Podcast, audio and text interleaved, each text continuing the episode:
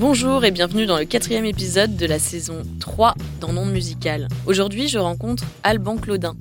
Alban est pianiste, il a notamment accompagné sur scène des artistes tels que Mika ou Clara Luciani. Il compose aussi ses propres chansons et fin 2023, il a sorti son nouvel album Room of Reflection. On écoute un premier extrait, The Room, et on fait sa connaissance.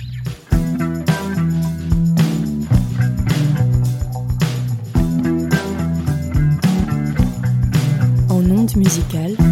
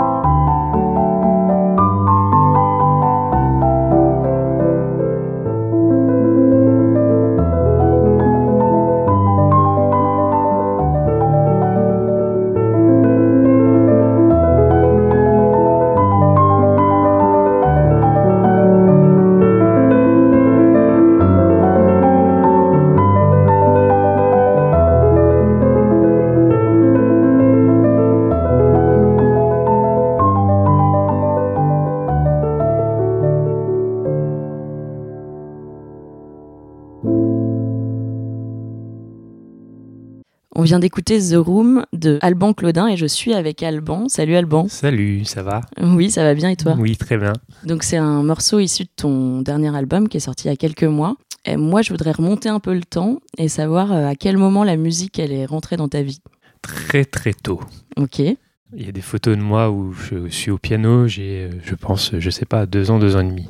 Je tapotais dessus. euh, je pense que je savais pas du tout ce que je faisais. Et comme j'ai un père qui est batteur, voilà, j'ai toujours euh, très vite tapé sur des instruments, sur le piano, sur la batterie. Ok, donc il y avait des instruments chez toi. Et donc pourquoi le piano? Bah, Justement, il y avait un piano. Je pense que je suis une nature assez curieuse et toute la panoplie de sons que ça peut, que ça permet, ça m'a inspiré assez tôt, je crois. T'étais au- autodidacte à la base ou t'as pris des cours euh Alors vraiment, là, j'étais, ce dont je te parle, j'étais Ouais, vraiment très jeune. hein. ouais. Donc j'ai commencé les cours, je crois, à 6 ans. Ok. Donc l'âge normal, on va dire. Et avant, je composais déjà, euh, enfin, composais peut-être le, un, grand mot, mais moi, j'avais l'impression de savoir ce que je faisais avec des, des premières mélodies, des, petits, des petites choses, euh, je sais pas, à 4-5 ans, ouais. Ok, ouais, ouais, c'était hyper tôt. Et je m'en souviens toujours. Je m'amuse toujours à les refaire euh, d'une autre façon, certes, mais je les ai toujours en tête parce que je les ai toujours joués, en fait, comme si je les faisais évoluer tout au fil de ma vie. Génial. Un concept d'ailleurs. oui, j'imagine. Déjà de t'en rappeler. Euh, non, mais là on en parle, on fiche le truc. C'est vrai que j'y avais jamais pensé, mais c'est quelque chose que je pourrais faire évoluer tout au long, tout au long de ma vie et, l'exploiter. Ça pourrait être drôle. Le piano, tu commences, c'est du piano classique? Quand j'ai commencé les cours, euh, bah, j'avais des profs très ouverts.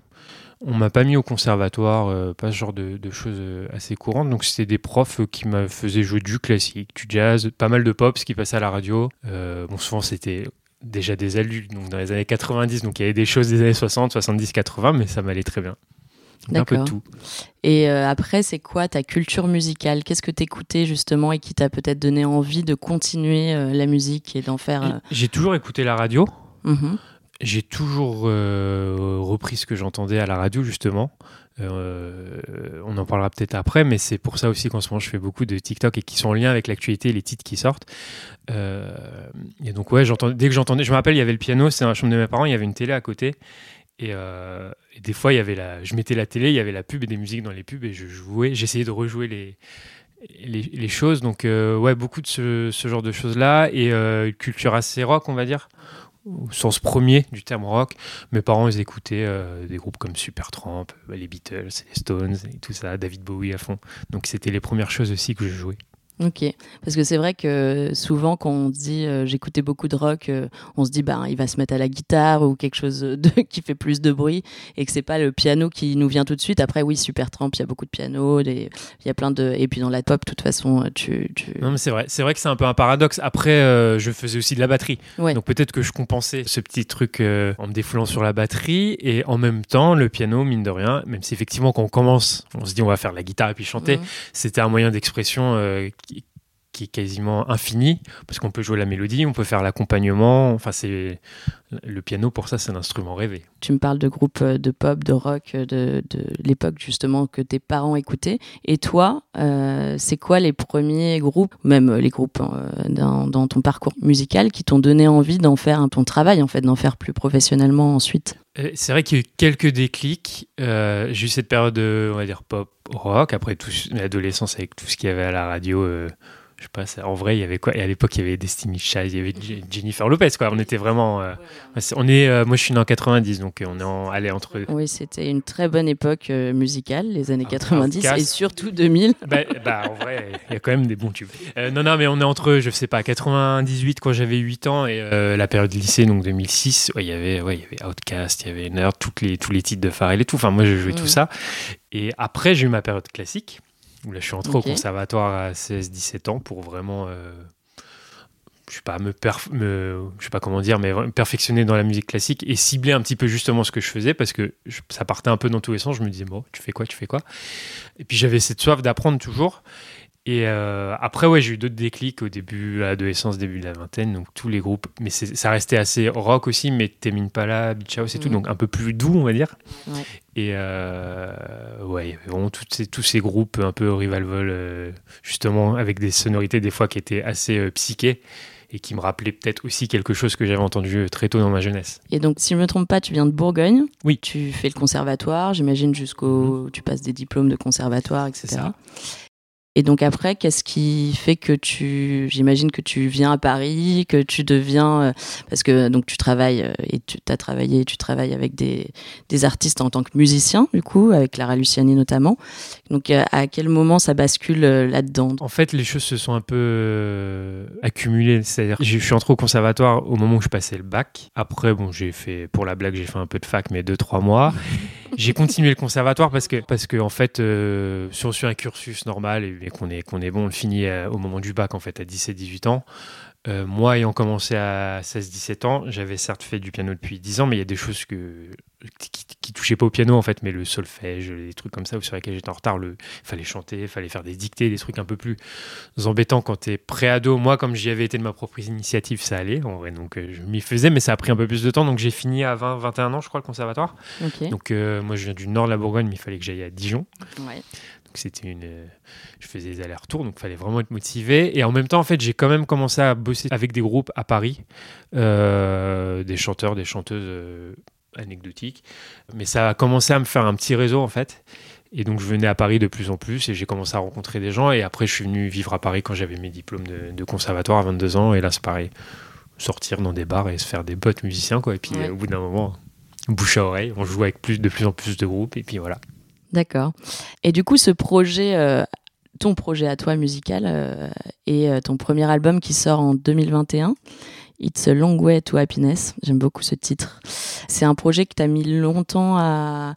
À quel moment tu t'es dit, bah vas-y, je suis musicien pour plein de gens et tout, mais, mais j'ai envie de faire mes propres morceaux en fait J'avais l'idée déjà. J'avais envie de sortir un projet personnel depuis, honnêtement, depuis je pense 8-10 ans mais je ne savais pas sous quelle forme parce que bon, quand on est ado ou jeune adulte et que on, enfin souvent on a envie d'être un peu connu, de faire une musique un peu commerciale et ce genre de choses là.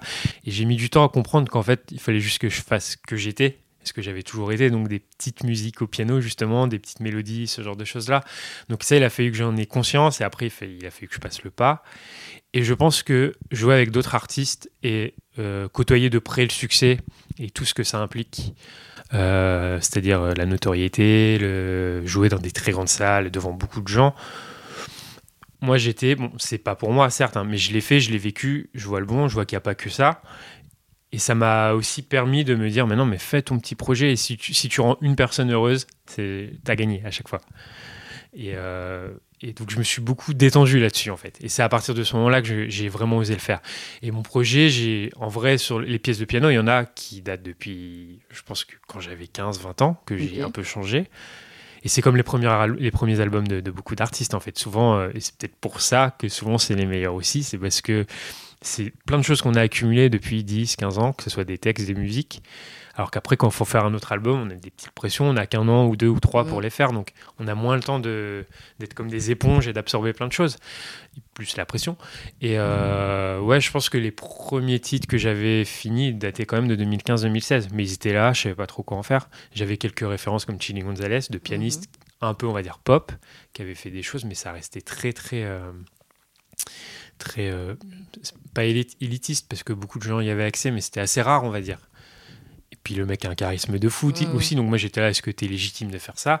Et après, c'est vrai que même si ça reste peut-être quelque chose de niche, et peut-être parce que moi j'ai la tête là-dedans tout le temps, il y a, eu une espèce de mouvance avec les playlists, notamment sur les, plateformes comme Spotify, où le, les, les, playlists de piano sont parmi les plus écoutées en fait. Mm. Donc il y a beaucoup plus de gens qui passent du temps à écouter de la musique euh, pianistique, donc je pense que ça aussi, ça m'a donné un petit peu de courage.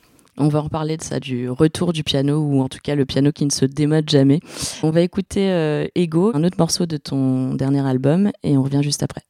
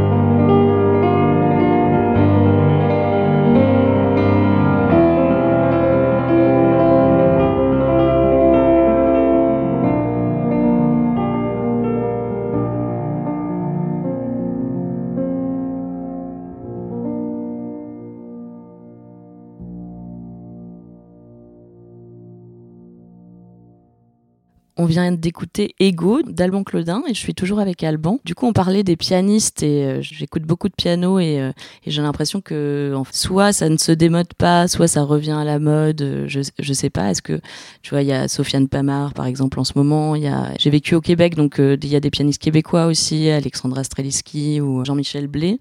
Alors, comment t'analyses ça, toi? Est-ce que les, gens euh, aiment le piano euh, C'est parce que c'est un, un, instrument qui a justement souvent dans les maisons, souvent dans les familles ou euh? bah, Moi, déjà, c'était, on en parlait tout à l'heure de pourquoi je l'ai fait et à quel moment.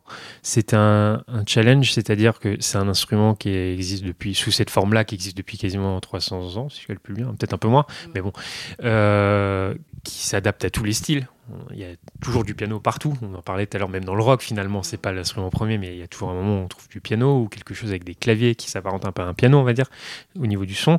Euh, et justement, moi, ma, ma priorité, c'était de savoir comment je pouvais faire pour faire quelque chose de nouveau avec cet instrument. Donc j'ai beaucoup travaillé la production sonore, et ce qui a amené à ce qu'il y ait des sons un petit peu, on va dire, feutrés, donc pour ceux qui connaissent, le piano, souvent, il y a une, sur les pianos droits, en tout cas, il y a une pédale au milieu qui sert à, mettre une sourdine. Donc ça fait que les marteaux tapent sur du feutre et que ça fait un son un peu plus doux. Voilà. Et en fait, ça, c'est une sonorité qui est devenue. Euh, qui est devenue très à la mode sur les, justement sur les plateformes. Alors on parlait de Sofiane Pamar, par exemple, il l'utilise pas beaucoup, mm. mais, mais Nils Fram, par exemple, Fram, oui, des, Arnalds. Mm. Euh, et ça a vraiment créé une espèce de mouvance tout au long des années, depuis 2010, on va dire, mais je pense que ça a vraiment un peu euh, explosé en fin des années 2010, un peu avant le Covid. Euh, et c'est ce qu'on appelle souvent la musique néoclassique d'ailleurs. Je sais pas, c'est aussi des musiques qui sont très filmographiques, souvent, qui permettent de se faire des, images. Donc au moment du Covid, c'était parfait pour tout le monde. Euh, J'ai pas vraiment d'explication, non, mais c'est effectivement l'instrument universel euh, que tout le monde aime un petit peu au final. Tout le monde a déjà joué un petit peu sur un piano. Euh, on peut jouer très vite du piano aussi, c'est tout bête, mais du violon par exemple, faut quand même. Euh, oui, c'est ça. Quelques cours. tu vois les notes devant toi, contrairement à plein d'instruments. Ce que je faisais du coup tout petit, je pense, c'est que tu appuies sur des notes, ça fait des sons, quoi, basiquement. Donc, je pense que voilà, c'est un instrument qui est un peu à la portée de tout le monde aussi. on, peut, on peut avoir très vite un résultat. Donc, c'est l'instrument universel il mérite en tout cas d'être là tout le temps, partout. Ouais, je pense aussi. On parlait de tes vidéos TikTok tout à l'heure, et donc tu fais aussi euh, des vidéos où tu reprends des musiques euh, d'artistes euh, plutôt pop, très connus, et avec tes synthés, du piano. mais donc tu fais tout tout seul. Et donc pour ceux qui n'ont pas encore vu ces vidéos, foncez sur le TikTok d'Alban Claudin. Si je croyais qu'on aurait dit cette phrase un jour.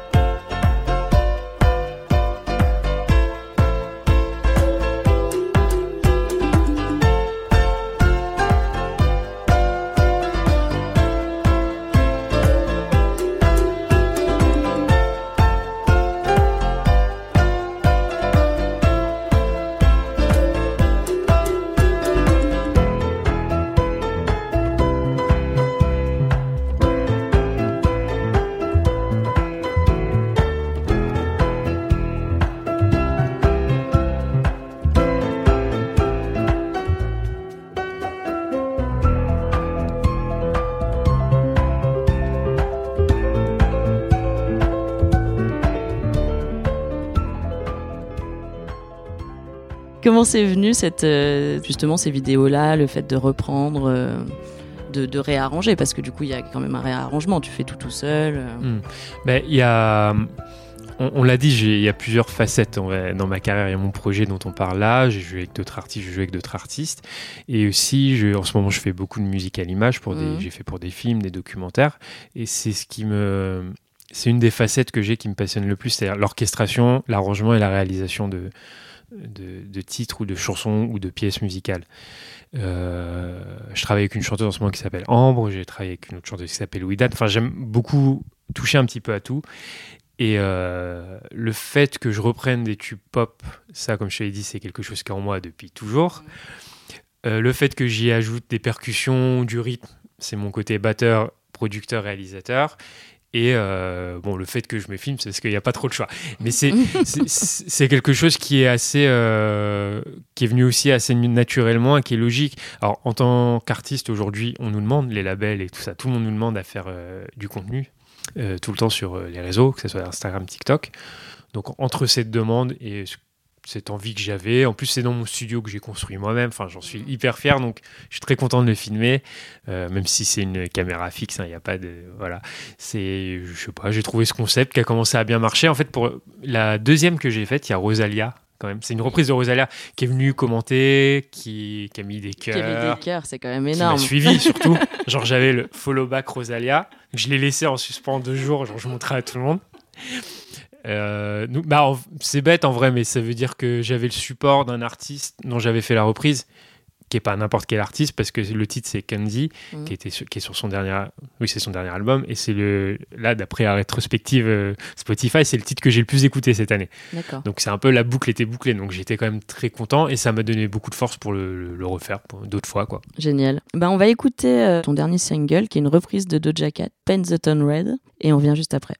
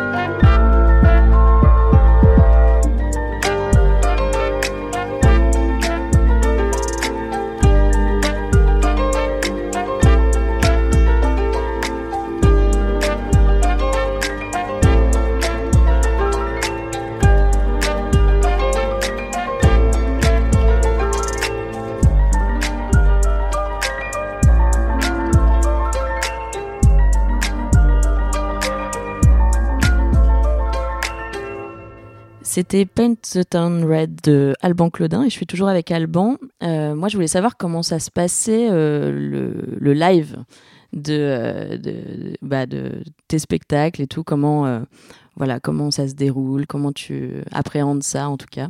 Alors en principe, les gens sont assez agréablement surpris pour un concert de piano, on va dire, où je pense qu'on s'attend à voir le pianiste et son piano. Euh, pour ceux qui ont ou qui vont écouter ma musique, souvent, en fait, j'utilise des sons de piano un petit peu modifiés, euh, assez produits, comme je disais. Il peut y avoir des très longues réverbes, des sons très feutrés, très. Euh, comment dire, qui j'aime bien avoir l'image de comme un chanteur en fait qui va nous susurrer dans l'oreille, avoir cette image avec le piano. Et pour ça, souvent on peut pas trop le faire en live, sauf si on a des moyens démentiels et encore. Donc euh, j'utilise d'autres claviers euh, qui contrôlent justement des banques de sons que j'ai utilisées pour, euh, pour l'album souvent. Et ça permet en fait d'avoir à la fois le côté live qui peut être assez impressionnant, très pianistique aussi des fois, où il y a des traits assez véloces, et aussi cette, cette espèce d'intimité. Donc j'aime bien jouer entre les deux. Et pour euh, moi, ce que je. Toujours, j'ai des post Alors, quand je prépare mes concerts, j'ai des post-it en fait sur le piano. Et j'ai vraiment des trucs assez euh, cash, hein, mais genre, fais pleurer les gens. genre, joue, joue avec les émotions. Et j'ai. Bah, ce qui est beau dans un concert, c'est essayer d'extrapoler, d'amplifier les, les sentiments, mais du coup, la façon dont je vais jouer. Donc, quand je dois jouer calme, je vais faire très calme, et quand je vais envoyer le truc, je vais le faire beaucoup. Et je joue aussi, des fois, il y a des séquences, et les séquences, c'est pareil. D'un seul coup, ça devient quasiment électro.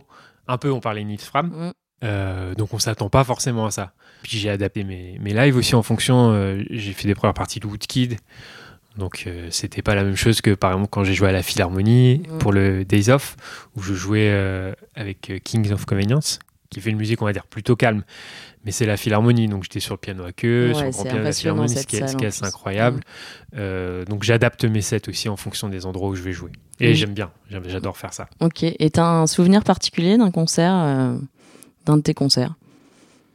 Eh bien, les deux plus beaux que j'ai, les deux plus belles émotions, et je pense que c'est à la Philharmonie parce que j'adore la musique classique. J'ai vu mes pianistes préférés Martha Argerich, qui sont ou, d'autres qui sont des pianistes classiques, euh, qui sont des légendes quoi. C'est genre euh, un mélange entre Zidane et, et Beyoncé quoi, euh, des pianistes. Ouais.